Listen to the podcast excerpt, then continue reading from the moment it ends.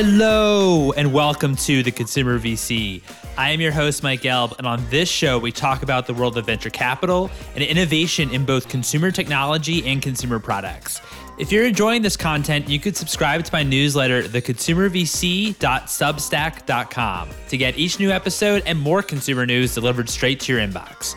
My guest today is John Gannon, founder of Going VC. Going VC is a VC career accelerator that is designed to help you break into venture capital directly by connecting motivated VC job seekers with VC firms.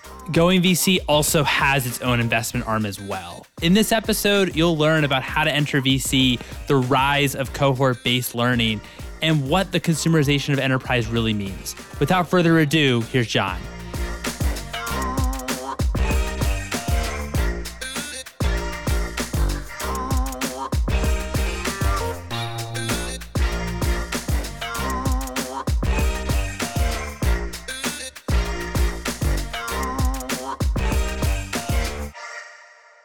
John, thank you so much for being here. How are you? I'm doing great, Mike. Thanks for having me. Really appreciate it. I really appreciate you coming on the show. You were certainly one of the first touch points that I had when I was thinking about going to venture capital. So this was pretty cool for me. So let's talk about early in your career. What was your initial attraction to venture capital?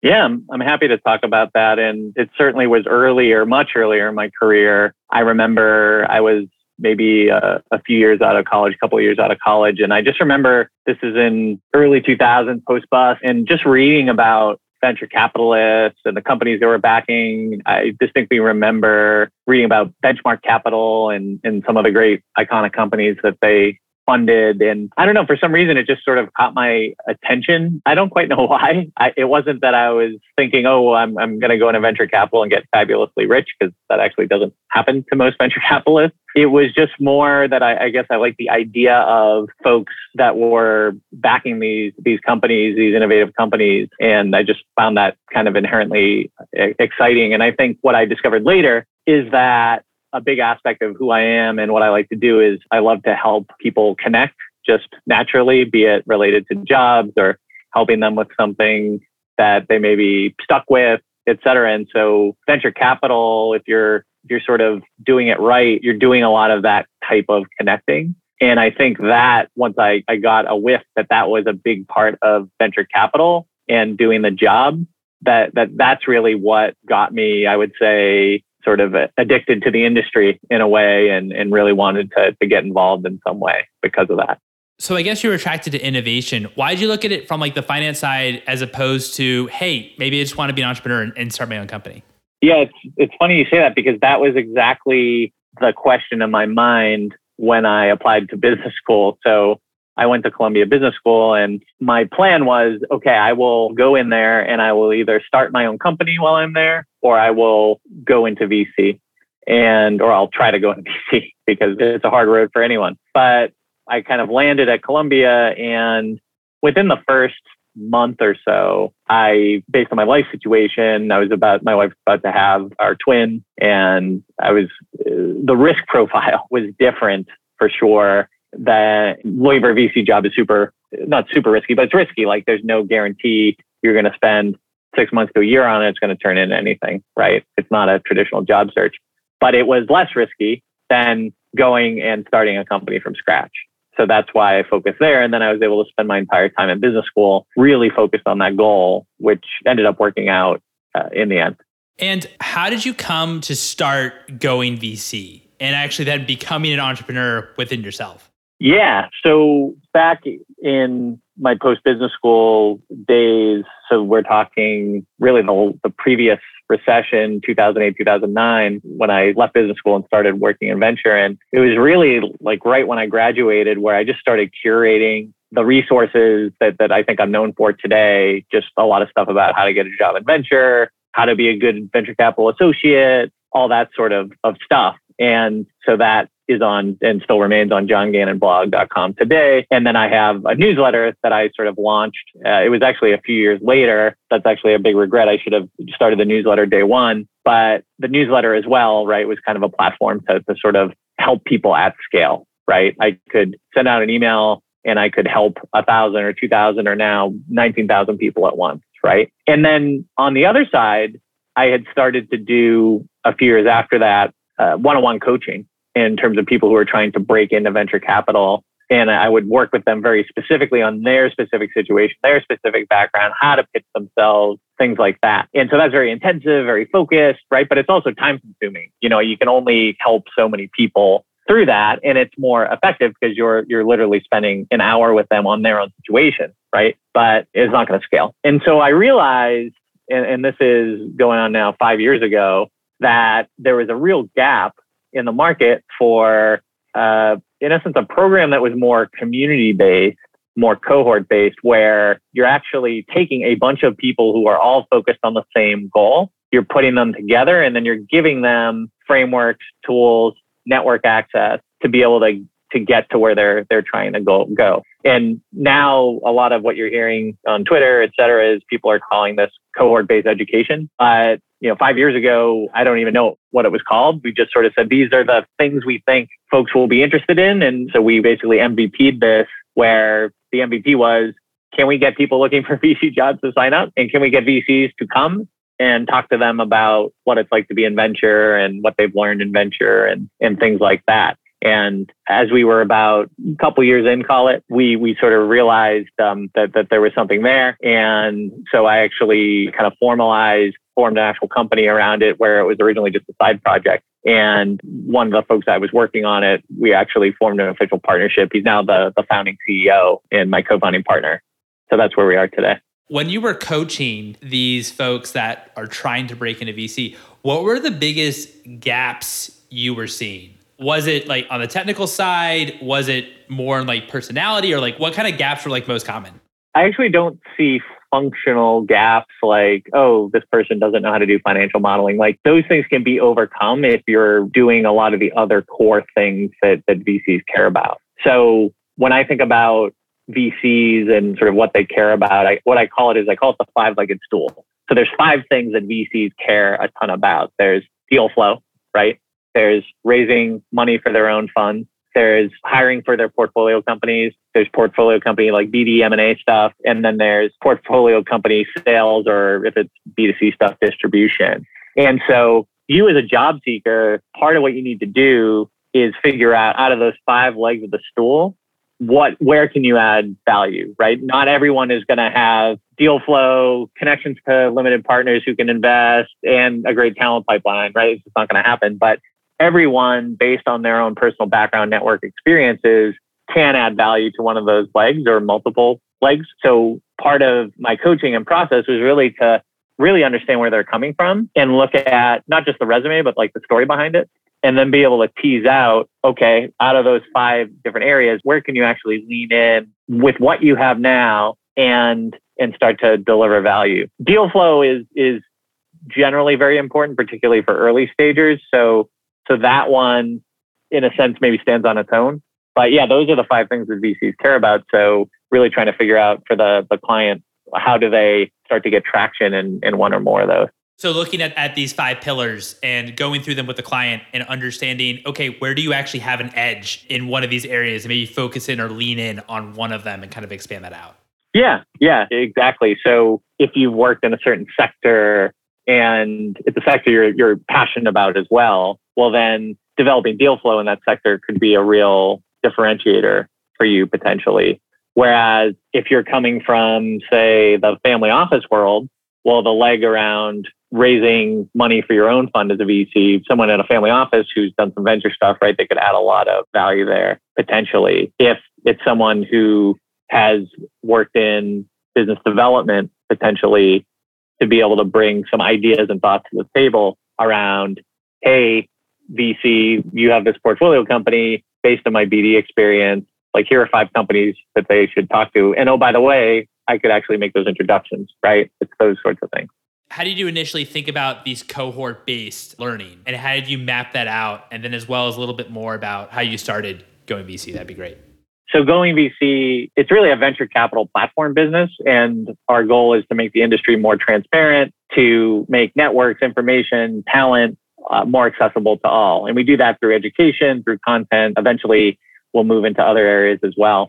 And we're best known for our cohort based education program. It's our flagship program. we've got over 300 members and alums worldwide, and they go on to work at a variety of different VC firms, accelerators, venture studios, et cetera. So firms that you've heard of like CRV and Floodgate, and then much smaller firms that are just getting off the ground and all sorts of folks in between. And that business is doing really well. It's done over a million in lifetime revenue. And this year in 2021, we'll probably do that just by itself. Some of the other pieces of the platform that we've now started to add in. So we've got an investment arm called Going VC Partners. We've invested in 15 plus early stage companies, uh, mostly seed stage. We have Going VC Angels, which is an angel education and deal flow uh, platform and community. And then there's several other businesses that we're considering as, as well, and we'll continue to, to add those in over time. And in, terms of the model and kind of the inspiration for it, really love and really inspired by what Tiny has done, Andrew Wilkinson, and even Berkshire Hathaway, right? Like obviously that's a, another league in the sense of a huge, huge, huge business, but that whole model of kind of buying, investing, operating, and kind of mixing that together, I feel like that's something that because of the platform community, et cetera, we built, we're actually in a really great position to build for the VC space. That's really cool. What are some of the differences when someone applies to your program or just anyone that you talk to that has an interest in VC of folks that are focused on being a pre-seed or seed investor versus like a series A, series B investor, if that makes sense?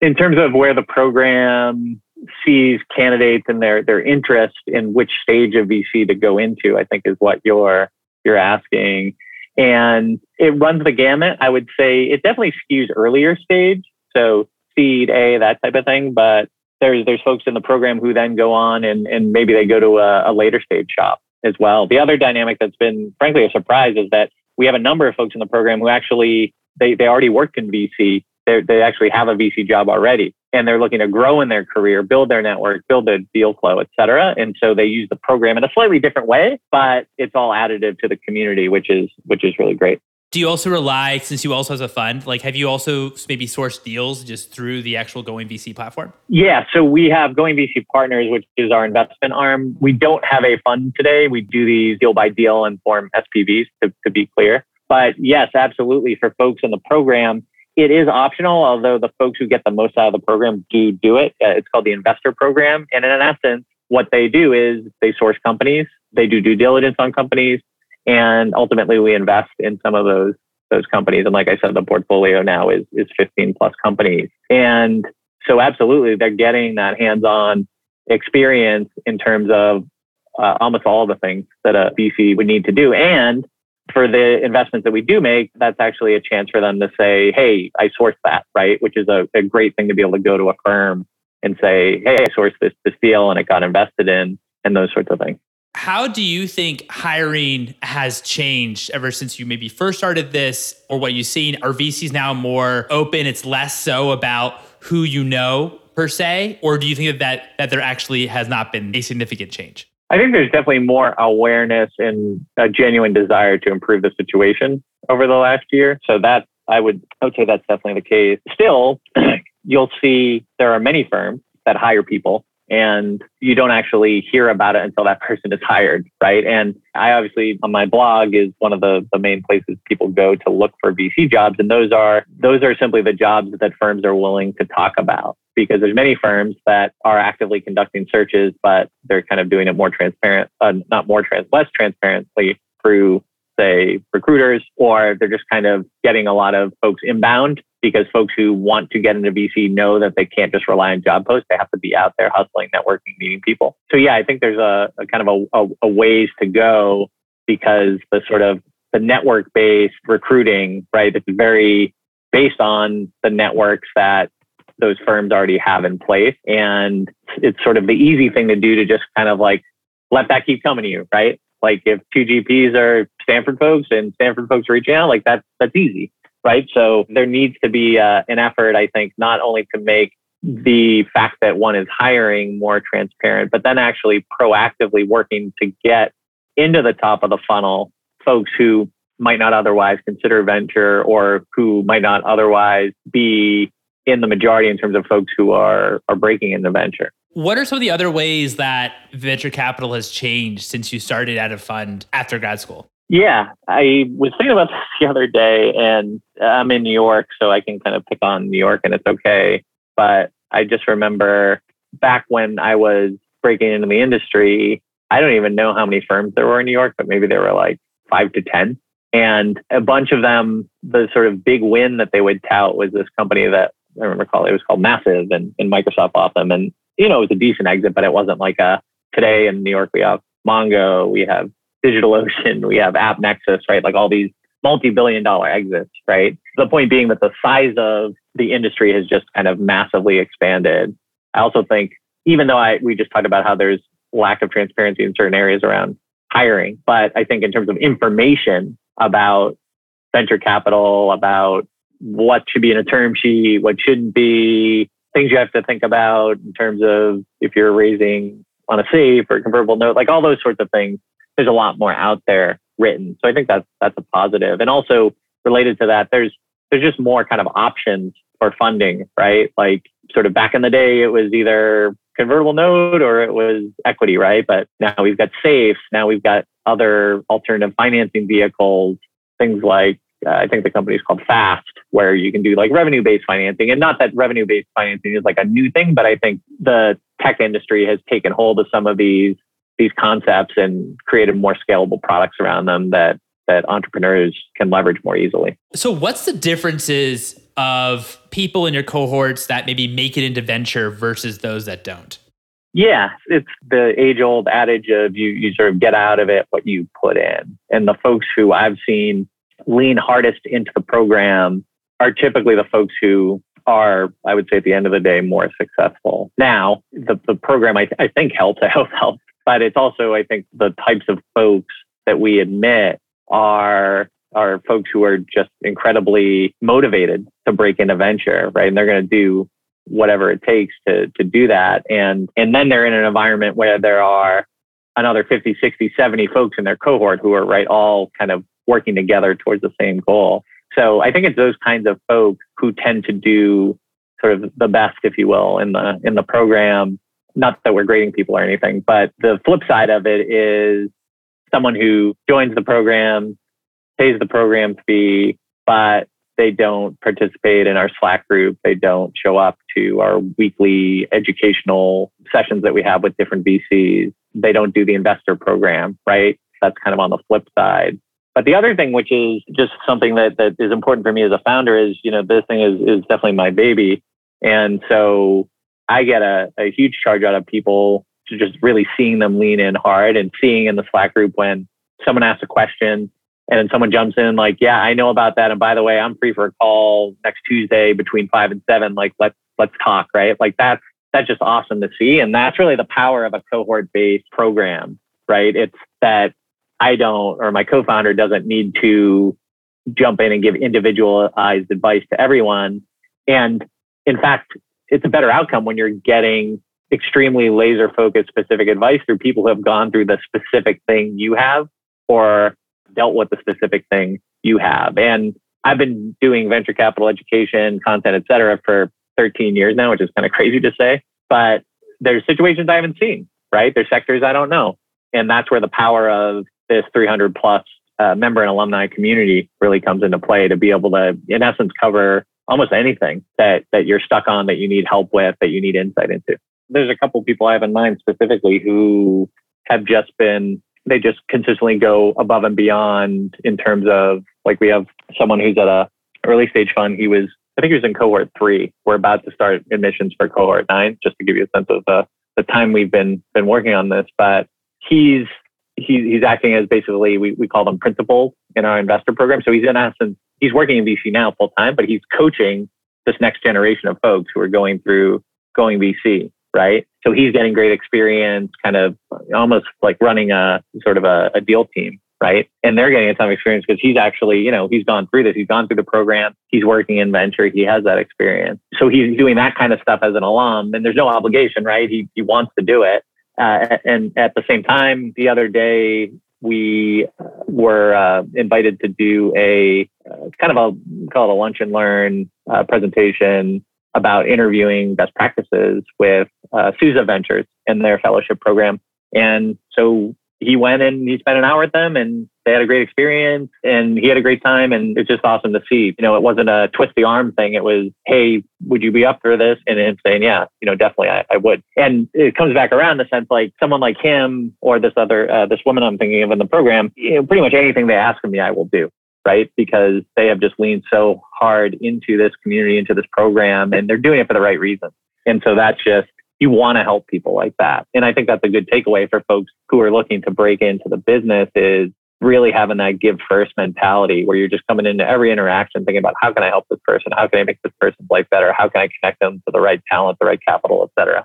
Are there any special skill sets that one needs to have to enter on the consumer side of things? I think it's less about skill set and it's more about being kind of a geek around trying products, be it a consumer product or be it a, you're talking about a B2C tech product, apps, apps, whatever. I think someone who's actually willing to try stuff and maybe even buy stuff so that they can get experience hands on and get a real opinion about an app or a or a product. I think that piece is is super important to be able to develop an opinion around what you like and what you don't like from a product perspective as an investor. And there's really no reason one can't do that today. Like if you're if you're interested in consumer, I don't know, maybe it's consumer wellness apps or something like that. Pretty much all of them are free, and maybe the subscription is five bucks a month. Like, if you really want to get into VC and that's a space you really like, like go download those apps, pay the five bucks, like use them,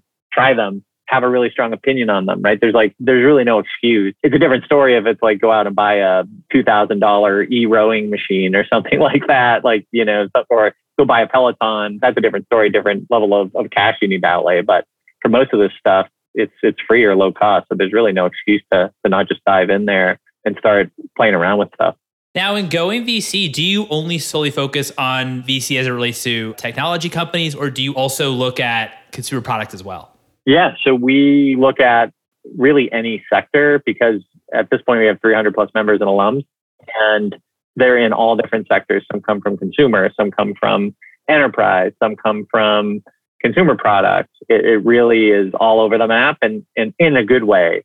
So if you look at the companies we've gone on to invest in at Going VC Partners, we do have certainly some some software type companies, SaaS, et cetera.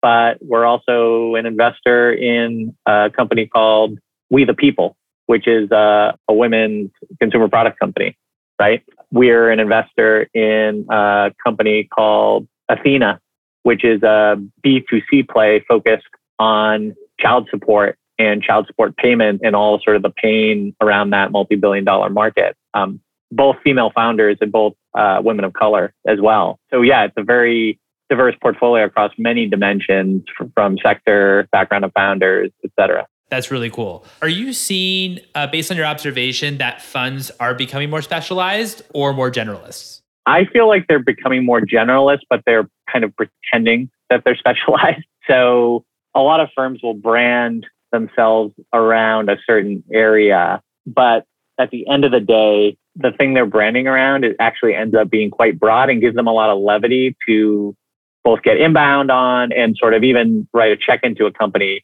because they can say, yeah, that this fits into our thesis. A great example uh, I'll pick on, and this is not any one particular fund, but there's a lot of funds who who say they have a focus on future of work. So future of work could be something like a Zoom competitor, right? Like that that could fit into future of work, right? On the same token, future of work could be a freelancer payment platform. On the same token, future of work could be an information security company that is focused on remote workers, right? Like there's so many different things that you could fit in that bucket, but you as the investor, right, you don't want to necessarily close yourself off to deal flow. So if you have something like future work, it can be interpreted, I think, pretty pretty broadly. And then also on the flip side, if you if you see something that comes in and, and that founder sort of feels like, hey, we're future work, you can say, no, actually this this doesn't really fit into future work, so we're gonna pass. And I'm I'm being a little bit unfair because I think if you peel the onion, some of the firms do have a, a kind of a deeper way of defining these things. So even though they say future work, because that's that's the easy soundbite, right? You can't give a two page description on the front page of your website, right? You got to kind of get to the point. But uh, but yeah, it, it's interesting to see because I do think that generalist funds will try to position themselves in a way that I would call Goldilocks. Like it's not too hot, it's not too cold, it's it's just right to get enough deal flow, enough breath, be able to invest in things that maybe they're not exactly on your thesis, but they're close enough. And and so if you get involved, it's not going to necessarily have your LPs asking questions. I wanted to also jump in and build on that with some actionable advice for folks who are looking for a VC job. So I think that strategy works well for a VC firm, but I think for a job seeker, you do actually want to get a little bit more specific because you don't want to be the hundredth person that the firm has heard from in the last two months about how they're super excited about air quotes fintech, right? You, you need to get a little more specific to really differentiate yourself as to what subset of fintech is interesting to you. Do you find promising from an investment perspective or consumer products, right? That's, you know, better for you, right? Like that's too broad. But if it's consumer products, better for you and it's in a certain slice of, of the market, you know, maybe it's 40 and over women or right, you can kind of pick a another slice of that. And I think that specificity helps you create differentiation as a job seeker in VC, which is incredibly important because there's a lot of people who are out there competing for these these roles. And so a big part of this is how do you stand out as a candidate? And more importantly, how do you do it authentically? Another mistake I see people make is there's a certain area that's really kind of uh, hot with VCs. So maybe it's a certain type of consumer product, maybe it's related to AI, right? Like there's certain areas that are getting a lot of, of press and, and venture interest. But if you can't tie that interest back to your what I call your your sweet spot, then it's going to be hard for you to get excited about it, stay excited about it, be credible with founders when you're sourcing. So when I say sweet spots, what I mean is if you think about, I know it's podcast, so it's hard to maybe visualize this, but if you created a Venn diagram of your life where you had three circles, one circle was your kind of personal background, one circle was your professional background, and one circle was your your passion. When you put those three circles together, there's an intersection that's actually incredibly unique. And there's very few, if any, folks who have that same intersection. And that that sweet spot is really where you can kind of look to find what is the area that I want to hang my hat on as a potential investor. What what sector, subsector is interesting to me and, and, and why, and tying that to your personal story. And that can become really compelling. So, how do you look at consumer companies? For me, I really am focused on software and cloud based businesses. So, take what I'm saying related to, to B2C software and SaaS specifically. So, for me, and, and some of this comes from certainly my previous career background, but also for the last four plus years, I've been a, a product manager at DigitalOcean, which is a, a, cloud company with a very much B2C kind of adoption model. And so the things I key in on based on that experience is with new consumer companies, when I'm trying their product, does it have the little things? Does it have the polish that really shows that there's someone who's really maniacally focused on the user experience, the user interface, and the, the design of that? And by little things, I mean, is the spacing proper between different elements on the page or different elements within the app? Are there minor typos, right? Maybe there's a space missing between a period and the next word, right? Some people would be like, oh, whatever, they wouldn't even notice it, right? But it's those little things that actually matter quite a bit in terms of evaluating a consumer company. And then the other thing that's important to me, and also it's probably because I'm I'm coming from a product background, is is the speed at which a founder iterates and ships based on feedback. And a good example of this was uh, there's a company called Norby, which is coincidentally a creator economy type of company. So they have this platform where you can, in essence, monetize events and streams and, and things like that. And so I had heard about them. Uh, one of the folks our going VC program had, kind of brought them to us as a potential investment opportunity. And so I was like, okay, I'll try the product. Like this is something I would probably use. So I set it up and started using it. And there were definitely some rough spots, as you would expect, because it was a new product, right? And the founders were super responsive to my feedback. I saw them actually implement quickly some of the things I had brought up, but also they push back on things where they know their product the best, right? So I, I see it as a great signal where you get it's not just yes, yes, yes, but it's like yes, yes, no, actually not that one, right? That one doesn't make sense for us, so we're not gonna we're not gonna do that right now. And so that dynamic, I think, is is really great to see because you've just got to you've got to have really high velocity, especially in consumer. Like you can't just ship like once a month. You have to be shipping every week. What is one thing that you would change about VC? There's a couple things I think VC can certainly still work on. One is obviously from a, a DNI perspective, things are still just way out of whack, right? And I think over the last year, there's more awareness, there's more genuine desire to to address and try to fix the problem, but there's still a, a long, long way to go there. Also, transparency is is still not there around certain areas of venture. One area actually that I think is is super murky is around scouting, scouting programs, how much do scouts get, who has scouts. That's an area that that I'm kind of keen to to figure out is there a way to to open the kimono on that one a bit. And and same with who is hiring. We talked about that before. There's a lot of firms and some of the best firms in the world, right, where they just don't post jobs, but they're definitely hiring people. So how do we how do we get to a place where folks are are being as open as possible about when they are are looking for folks? And then one other thing is there are things like SAFEs and there are convertible notes and there's there's some elements of venture that are like fairly standard. But when you look at things like due diligence for example everyone's kind of got their own unique spin on it right? And how they do it. One investor make on a certain thing re- related to i don't know um, repeat orders whereas another investor might focus more on uh, the strength of a social media following or community right? It, it just it's all over the map. And so i wonder if there's a way to to create kind of a shared set of standards around this. So founders can actually look at that shared set of standards and, and at least get a sense of like where they stand. And I don't think we'd ever get to a place where everyone is doing due diligence the same way. But I actually think that we could probably get 80% and get it to a place where the industry is comfortable with that 80% and, and gives people some room for creativity and, and wiggle room. That one I think is that's a tough one. I don't know if we'll ever see that happen, but that, I would love to see that because it would just take a lot of the mystery out of this and would make the market more efficient. Well, then what's your approach to due diligence? Because I'd imagine since it's cohort based, everyone kind of thinks about due diligence differently. I'd imagine that could be quite challenging with going VC in terms of teaching people how to do diligence since there is no no standard. In terms of due diligence for for going VC partners and for training modules that really help them get a base level of understanding and even I would say beyond a base level of understanding of what types of things to look for in different kinds of businesses.